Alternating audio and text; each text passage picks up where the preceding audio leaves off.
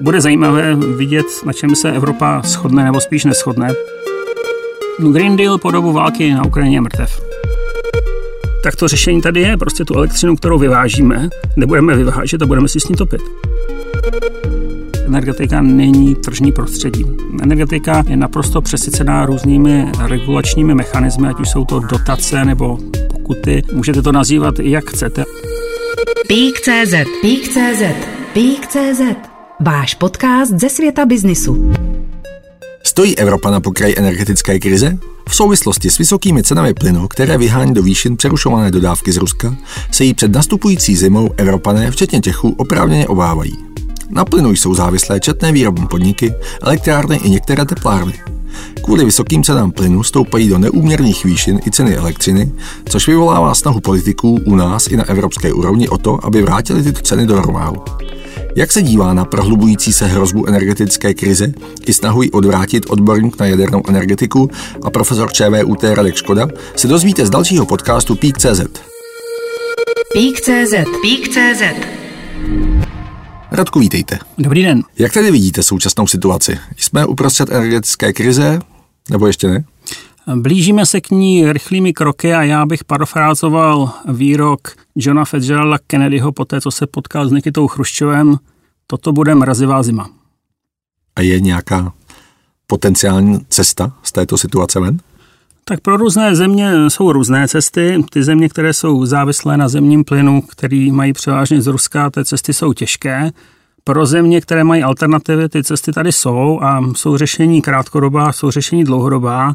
My jako Česko máme nějaká krátkodobá řešení, máme i dlouhodobá řešení a protože plyn nemáme, tak naše jediná cesta je to si říct, že my Češi nemáme plyn, ale máme nápady. Měly by ty evropské země řešit tu situaci kritickou podle sami sebe, anebo by měla být řešena na evropské úrovni, jak se o tom neustále hovoří? No tak my jsme to už viděli při covidu, jak toto, toto probíhalo a blížší eh, košile než kabát. Takže takové ty eh, představy, které tady zaznívaly, že když Němci nebudou mít plyn, takže odstaví půlku svého průmyslu, aby posílali plyn do Čech, tak to nečekám, že to nastane. A nastane tady co? A nastane to, že eh, ceny plynu půjdou nahoru, některé země z toho budou profitovat, například takové Norsko, které má zásoby plynu a dodává, dodává plyn a některé země z toho profitovat, profitovat nebudou. Některé země budou trpět z těch faktů, které udělali minulé roky, jako třeba odstavování zdrojů, které nejsou závislé na, na externích zdrojích a některé země nebudou. Ehm, co se týče Česka, my jako Češi jsme vyděšení, ale když se na to koukneme globálně, tak my v podstatě, když k tomu přistoupíme chytře, krátkodobě problém mít nemusíme, protože my vyvážíme elektřinu takže my máme elektřiny nadbytek, že není důvod, abychom tu měli drahou elektřinu, když ji vyvážíme.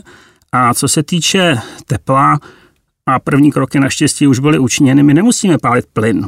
My můžeme pálit uhlí, které tu máme, nebo můžeme pálit jiné věci a naštěstí to už někoho napadlo, že lepší než zmrznout v zimě je zapálit si to, co máme doma a spálit plyn. To jsou krátkodobá řešení, ale potom jsou dlouhodobá řešení, o kterých se tady bavíme už několik dekád a samozřejmě ta dlouhodobá řešení je zbavit se závislosti na externích zdrojích a v českých podmínkách to znamená posílit e, situaci jaderné energetiky, kde my nemusíme čekat, co si kdo vymyslí za hranicemi, co nám pošle nebo nepošle. Narážíte tedy na rozšíření jaderné elektrárny Dukovany, obnovy tamních reaktorů? Nejenom, nejenom to, v dnešní době obrovské problémy mají teplárny. Já třeba uvedu příklad, na patě tepláren se prodávalo teplo loni třeba v Brně za nějakých něco přes 600 korun na gigajoule. Teďka třeba Jablonec nad jsou na tuhle zimu má něco přes 2000 korun na gigajoule. A jsou teplárny, které přešly v podstatě cel, jenom, jenom na plyn, například ty brněnské teplárny. A ty teplárny, pokud ten plyn mají nahradit, tak ho musí nahradit něčím, něčím jiným. A tím těch možností je několik. Někdo mluví o bioplynu, někdo mluví o štěpce. Ale jsou tady možnosti jaderné. Asi um, posluchačům neuniklo, že Temelínská elektrárna bude dodávat teplo eh, českým Budějovicím a je možnost, aby jaderné teplo bylo dodáváno i dalším velkým městům. A samozřejmě výhoda toho, těchto dodávek je ta, že nejste závislí na externích dodavatelích. Tohle bohužel platí jenom pro centrální zásobování teplem, pokud máte eh, chalupu někde v horách nebo nějaký malý dům, a koupili jste si loni plynový kotel, tak si říkáte, co budeme, co budeme dělat. Ale když se vrátím k tomu, že Češi mají přebytek elektřiny a starší z nás si vzpomenou, že když se stavěl Temelín, tak se říkalo, Temelín se staví proto, abychom měli levné přímotopy. Tak to řešení tady je, prostě tu elektřinu, kterou vyvážíme, nebudeme vyvážet a budeme si s ní topit. Dokážeme ji takovým způsobem uskladnit? Užívat. To je ta poptávka po té elektřině, tu, kterou vlastně máme tu přebytkovou, tak dokázali bychom ji jakoby uplatnit? Tak eh, pokud máte možnost, že budete platit pětkrát víc za plyn, nebo budete platit méně za elektřinu, tak eh, samozřejmě půjdete k té elektřině. Ale vy si narážíte na to, že elektřina je obtížně skladovatelná, tak eh, to v Čechách taky máme poměrně dobře vyřešené. Pořád se mluví o nějakých chytrých sítích a řízení eh, odběru, poptávky, nabídky. Eh, v Čechách máme už několik desítek let do socialismu HDO, řízení odběru elektřiny, kde máte nízký, vysoký tarif a tento tarif fungoval velmi, velmi dobře a není důvod, aby nefungoval dál. Vy jste vlastně zmiňoval i to, že teplárny mohou topit něčím jiným. Přispěje k tomu, aby ta cena poklesla ze zmiňovaných jabloneckých 2000 za kilojoule. Třeba eh, to, že vlastně byl zaveden stav nouze v teplárenství, kdy teplárny už vlastně ze zákona nemusí topit plynem, i když jsou na to jakoby určeny a můžou topit jinými palivy, což platí vlastně teďka od začátku září? Tak těch 2000 korun za gigajoule, co se v Jablonci, to je extrém, protože Jablonec v podstatě přešel na zemní plyn a teď eh, si asi tam trhají vlasy a říkají si, proč jsme to udělali. Ale samozřejmě ten krok k tomu, abychom nespalovali plyn, abychom spalovali něco jiného a mohou to být lehké topné oleje, může to být černé uhlí, může to být hnědé uhlí, je naprosto logický krok a každý rozumný hospodář to udělá a tu cenu srazí. Ne každá eh, soustava toto umožňuje. Pokud máte kotel, který tohle neumí, tak samozřejmě jste v velice tíživé eh, situaci, ale kde to je možné, tak tam to samozřejmě nastane. Je i případně cestou to, že by stát dotoval ceny plynu, podobně jako to udělalo Španělsko nebo Portugalsko, které se snaží státními kroky snížit náklady těch plynových elektráren, případně tepláren? Tak všechny tyhle ty dotace a příspěvky, to není řešení příčiny, to je, to je řešení, řešení následku. Tak eh, nějakou, jako krátké časové období to fungovat může a může to dát poštář, ale není to systémové řešení. Takže my musíme se koukat na krátkodobé řešení a třeba ten krok k tomu, aby teplárny mohly spalovat věci, které v době Green Dealu byly nemyslitelné, je určitě správný, eh, správný krok a musíme se koukat na dlouhodobé řešení a já jsem přesvědčen o tom, že dlouhodobé řešení eh, v Čechách je, aby více teplo jsme měli ze stabilních zdrojů a jedni z nich jsou jaderné zdroje. U nás se vlastně hovořilo o tom, že ke snížení cen elektřiny by mohl přispět státní obchodník, což je koncept, o kterém se sice již pár měsíců mluví, ale stále neznáme žádné detaily o něm, tak je i tohle možnost? Nebo je to zase opět krátkodobé řešení, které řeší ten stav nouze, ale neřeší nic dlouhodobě? Tak eh, ta dnešní situace i někomu vyhovuje. Pokud vlastníte elektrárny nebo vlastníte akce některých elektrárenských firm, tak teď z toho, co se děje, jste nadšený. Takže ne každý trpí tak, jak eh, trpí člověk, který si tu elektřinu kupuje. Eh, já zopakuju to, co jsem řekl na začátku. My vyvážíme poměrně dost elektrické energie a není důvod, abychom ji vyváželi. Samozřejmě ty, kteří tu energii prodávají na Lipské burze, vám budou říkat, že kontrakty jsou nevypověditelné a že je to jediná cesta, ale je to jediná cesta k tomu, aby, aby ty zisky plynuly k těm firmám, aby lidé platili vysoké ceny. Takže jak si to jednotlivé státy vyřeší, bude zajímavé vidět, na čem se Evropa shodne nebo spíš neschodne, protože samozřejmě těch hlasů je tam víc a některé země jako Slovensko ty v podstatě problém nemají, protože se tam dohodli eh, s dodavatelem elektřiny poměrně rychle. Francie ten problém taky nemá, protože si levnou elektřinu prodává doma a tu drahou prodává za hranice. Maďarsko v podstatě problém taky moc nemá, protože má levné dodávky surovin z Ruska, takže ta Evropa rozhodně není jednotná, nedá se očekávat, že všichni budou chtít jedno, jedno řešení, ale košile je blížší než kabát, zima přichází, pokud to teďka ještě nikomu nedošlo, tak až bude minus 20, tak ta situace začne být výrazně, výrazně horší. A pak se ptejme, komu to prospívá. Samozřejmě hm, tato situace je taky dobře živena eh, tím, kdo ty kohoutky, kohoutky zavírá, takže eh, určitě ten vliv eh, války na Ukrajině je tady cítit. No, před sebou mimořádnou Evropskou radu pro energetiku, která by měla proběhnout hm, za pár dní, kdy vlastně podle médií jsou na stole dva stěžení návrhy, které by domácnostem či firmám měly ulevit od těch vysokých cen. Jedna z nich spočívá v tom, že se zastropují ceny plynu pro výrobu elektřiny což je ale jako v kontextu ještě s tím, že má být, mají být zastropovány ceny ruského plynu, kterým teče plyn do Evropy, respektive do Evropské unie, tak eh, je tohle to nějaká cesta? Pro některé země ano, pro některé země ne. Tak eh, v Evropě je velmi málo zemí, kteří, které jsou ve stejné situaci jako my, že, že exportují elektřinu. A ty samozřejmě se na to koukají úplně jinak než, než země, které importují elektřinu. A potom máte země, které jsou závislé na ruském plynu a tady je klíčové Německo, které si zvolilo cestu Nord Streamu a teď eh, přemýšlí, jak vysvětlit, že to byl chytrý krok a jsou země, eh, které jsou závislé na plynu, který není z Ruska. A eh, když zastropujete plyn z Ruska, tak samozřejmě ten plyn, který jde odinut, nabídkou, poptávkou bude, bude dražší, takže pokud někdo z vás má norský pás, tak se teďka radujte, protože tuto zimu zbohatnete mimořádně a pokud někdo, někdo z vás je v zemi, která jenom, jenom odebírá, to nemusíme být jenom my, nebo to můžou být třeba, třeba Rakušané, tak tam, tam to samozřejmě bude horší. Ten druhý návrh, který by údajně měl být projednáván na té Evropské radě, tak počívá v tom, že by měly být zastropovány tržby, respektive zisk všech jiných elektrárn, než jsou ty plynové. Tak tohle, jako který z těch návrhů vám přijde rozumnější? Tak eh, ten druhý návrh pokračuje v tom, co v energetice bohužel nastává už mnoho let a to, že energetika není tržní prostředí. Energetika je naprosto přesycená různými regulačními mechanismy, ať už jsou to dotace nebo pokuty, Můžete to nazývat jak chcete, ale když postavíte jeden zdroj, tak určitě nebude soutěžit s tím druhým, protože známe to u nás, solární barony, ty samozřejmě měli garantovanou cenu elektřiny nebo, nebo větrné, větrné elektrárny, takže to, že někomu sebereme peníze za to, že si je vydělává a dáme to někomu, někomu jinému, opět to není systémové řešení, opět to je řešení, které bude mm, fungovat chvilku. A samozřejmě povede k tomu, že ta druhá skupina, která Eh, tím bude postižena, začne lobovat a pak to povede k další, další regulaci, nadregulaci. Takže vůbec bych se nedivil, kdyby došlo k nějakému rozpadu eh, systému, ať už eh, se jedná buď o obchodování s povolenkami anebo rozpadu systému podle zemí, kdyby některé země prostě si řekly, pojďme na to jinak. A ta situace přináší mnoho jiných zajímavých prvků. V minulých měsících byla propojena elektrická síť Ukrajiny s Evropskou unii.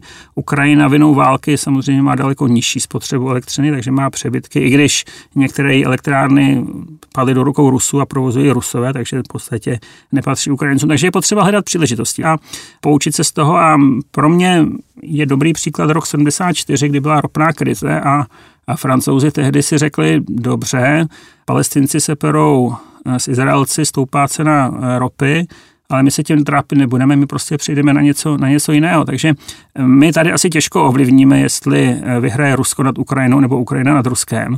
A my bychom se měli postarat o to, abychom tady měli čím topit, abychom měli teplo, abychom měli rozumnou cenu elektřiny. A protože té elektřiny máme nadbytek, tak přece tady není žádný důvod, abychom za to platili takové ceny, jak tady někdo říká. A protože máme uhlí a máme jiné zdroje, tak vůbec není důvod, abychom tady určovali ceny tepla podle Eh, nějakého pofiderního vzorce zvenku a odkazovali se na Brusel, že to je jediný mechanismus. To je opravdu jediný mechanismus pro ty lidi, eh, kteří vlastní akcie těchto firm, aby, aby na tom získali, ale pro blaho národa a obyvatel to určitě neprospívá. Pík.cz Pík.cz Tím, že mluvíte o určité evropské roztříštěnosti, ať už v kontextu toho, jak je který stát závislý vlastně na eh, plynu, tak jaký osud podle vás může čekat eh, Green Deal, kdy se Evropa dohodla na snižování emisí, boje proti oteplování klimatu, který ale v tuhle chvíli vlastně těmi vnějšími faktory je výrazně narušen. No Green Deal po dobu války na Ukrajině je mrtev.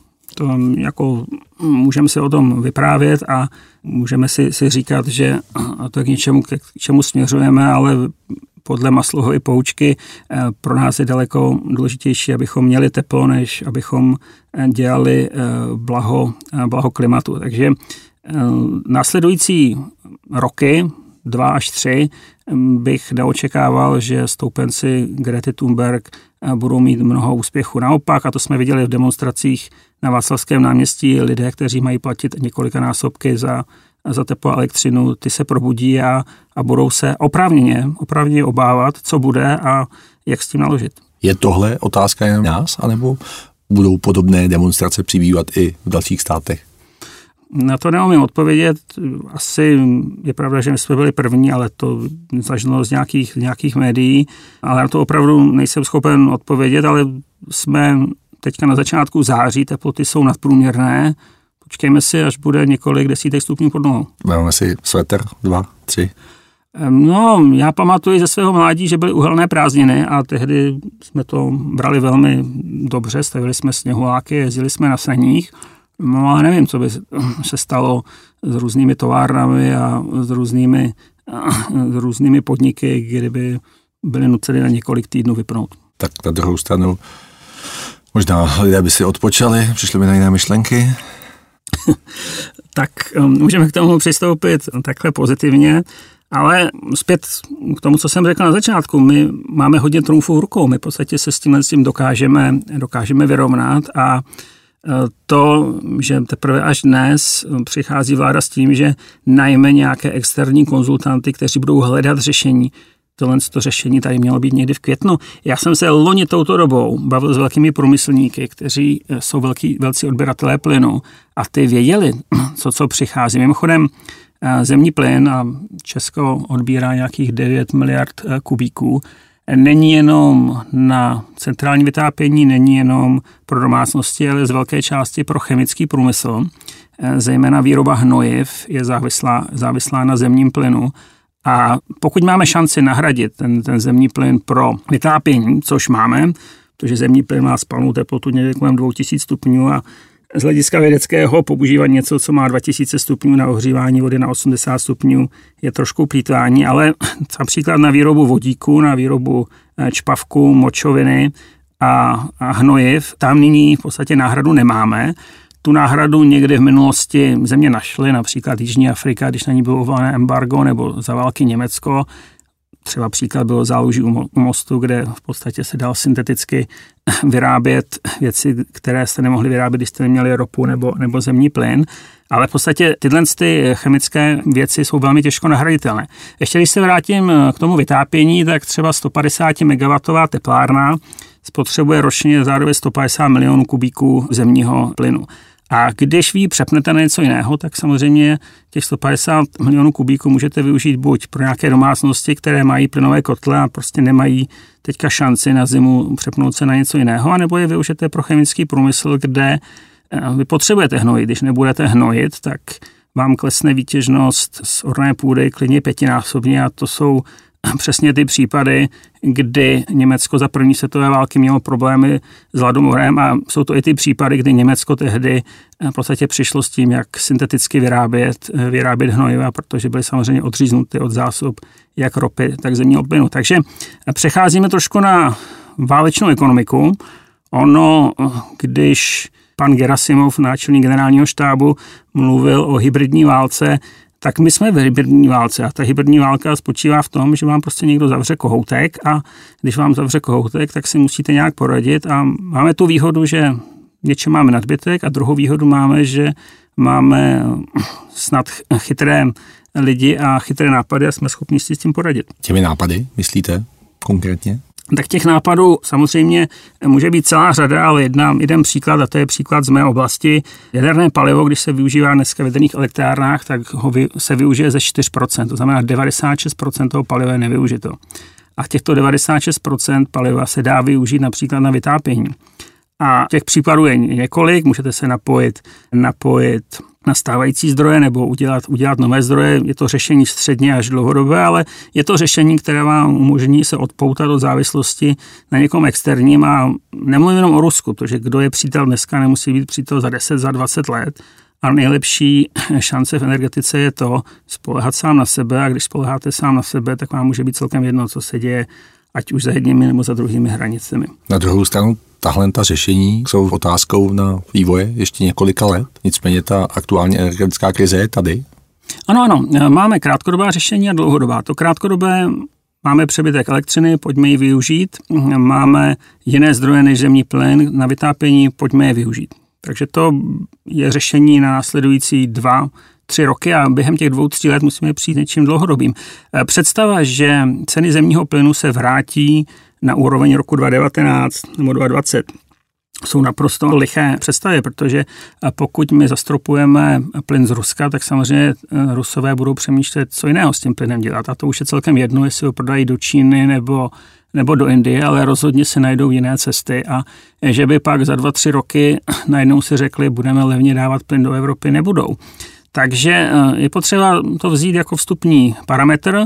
Když cena ropy v 70. letech stoupla několikanásobně, tak to taky vedlo k tomu, že osmiválcové motory s objemem 6 litrů se přestaly vyrábět a dneska máte v autě tříválec 1 litr s turbem, který má spotřebu nkrát nižší a je to proto, protože prostě ta ropa byla skokově, skokově zdražena. Takže teď byl plyn skokově zdražen, někde u těch chemických procesů je to těžké nahradit a někde je to jednoduché nahradit, takže to musíme nahradit. A pojďme to nahradit dříve než později, protože čím dříve to uděláme, tím víc ušetříme.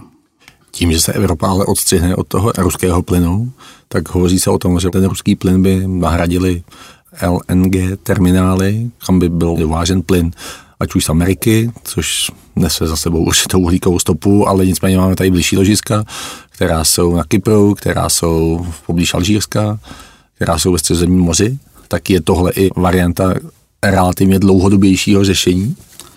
Tak je potřeba diverzifikovat. To, jestli budeme spolehat na jednu zemi nebo na druhou zemi, ta situace politická se, se může změnit a mění se. Tak například jsou velké zásoby zemního plynu na Ukrajině, ale bohužel dneska jsou na těch územích, které okupuje Rusko. Takže takže tam jako pokud třeba někdo před dvěma lety přemýšlel, že by bral zemní, plyn, zemní plyn z Černého moře u ukrajinského pobřeží nebo z Donbasu, tak, tak dnes by se musel dohodnout, dohodnout z Rusy. Ale zase eh, dovážet tyto suroviny přes oceán z dálky, jaký to dává smysl? To i v průběhu Green Dealu tam byly takové některé bizarnosti. Německo dováželo černé uhlí z Jižní Afriky. Takže Jižní Afrika, která na druhém konci země koule, narubala černé uhlí nebudeme řešit, kdo ho tam rubal, z jakých podmínek. Pak to černé uhlí se přepravovalo přes půl země koule, aby se spálilo v Německu. No tak teď se bude těžit eh, zemní plyn v Americe, bude se vozit lodí přes celý oceán, aby se spaloval někde tady.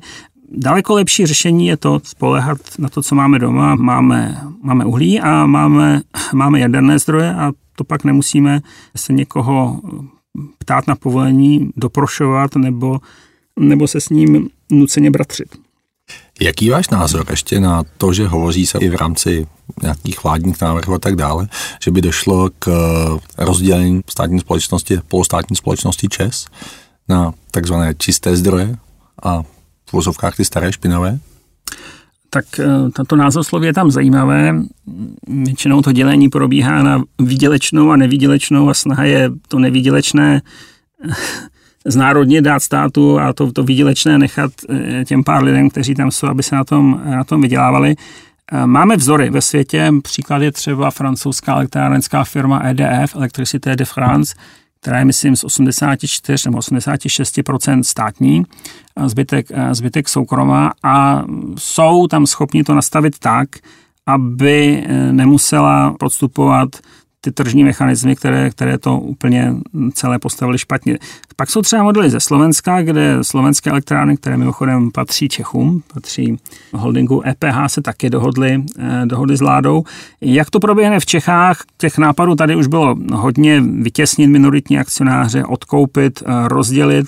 Ale je potřeba prostě využít eh, těch levných zdrojů a když kilowatt hodina vyprodukovaná z jaderných zdrojů stojí 50 haléřů, tak není důvod, abychom si ji kupovali za pět nebo za více korun a mávali přitom německou vlaječkou Lipská burza, tak ta elektřina stejně od nás nejde do Německa zpátky, ta elektřina je vyrobená tady a prodaná tady.